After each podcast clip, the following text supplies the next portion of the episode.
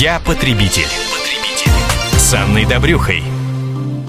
Многие уже успели отгулять свой отпуск, а кто-то только планирует его на бархатный сезон. При этом возникает немало вопросов о правах туристов. Как их отстоять, если вы оказались недовольны отдыхом, и что важно знать на будущее? Актуальные истории мы разбираем вместе с экспертом по защите прав потребителей, адвокатом Дмитрием Лесником. Дмитрий, здравствуйте. Здравствуйте. И вот очередная типичная история от Сергея.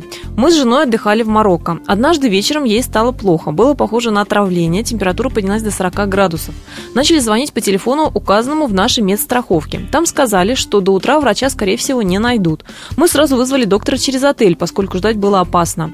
Тот выписал лекарство на 3000 рублей в переводе на наши деньги и за визит взял еще 3000, опять же, в переводе на рубли. Дал бумажку со своей э, печатью, где указаны цены. Чек или квитанции не дал, сказал, что привезите доктора в номер. По их правилам это не предусматривается. Вы скажите, сможем ли мы теперь рассчитывать на какие-то компенсации по страховке и в том числе на какие-то компенсации за дорогие телефонные переговоры? Угу. Ну, я предполагаю, что э, процесс диалога со страховой компанией, конечно, будет достаточно тяжелым, потому что страховщики, они, э, в общем-то, э, стараются оговаривать в страховом э, полисе конкретные клиники э, и конкретный порядок обращения при наступлении страхового случая. То есть привезите но, доктора от отеля, приходится что-то доказывать, видимо, ну, например, что они не оказали вовремя э, Но э, в любом случае, если в теории ситуацию рассматривать, да, поскольку вы заключали договор страховой компании в нашей стране, по нашей Конституции права и свободы человека являются высшей ценностью, и одно из гарантированных законных прав – это право на жизнь и э, охрану здоровья. Э, то есть это при всех возможных там прочих равных э, одна из самых высших ценностей общества. Несоразмерно выше, чем э, право страховой организации на получение прибыли. Вот э, я бы начал свою аргументацию с этого. Ну и кроме этого, э, все-таки собрал бы доказательства того, что действительно необходима была неотложная помощь. Действительно, симптомы были таковы, что ну, не было возможности ожидать до утра. Прибавил бы к этому, что вы, как супруг, э, не имели специальных знаний и, не являясь специалистом, могли, в общем-то, и, ну, ну не скажем, скажем так, и перепугаться да, в этой да. ситуации, потому угу. что температура высока, все-таки 40 э, под вечер. Опасно, наверное, было бы.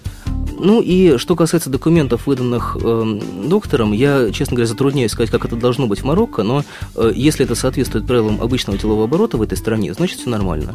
Если э, не соответствует, значит можно как-то легко проверить, наверное, существует ли такой кабинет медицинский при этом отеле, происходил ли визит, э, были ли какие-то денежные средства уплачены за него и так далее. Дим, а в какие сроки после возвращения нам нужно успеть обратиться в страховую компанию, чтобы потребовать от них компенсации? Э, это оговаривается правилом страхования в каждом отдельном случае. Э, какой-то э, универсальной законной нормы на этот счет нет, и здесь нужно внимательно читать ваш страховой полис.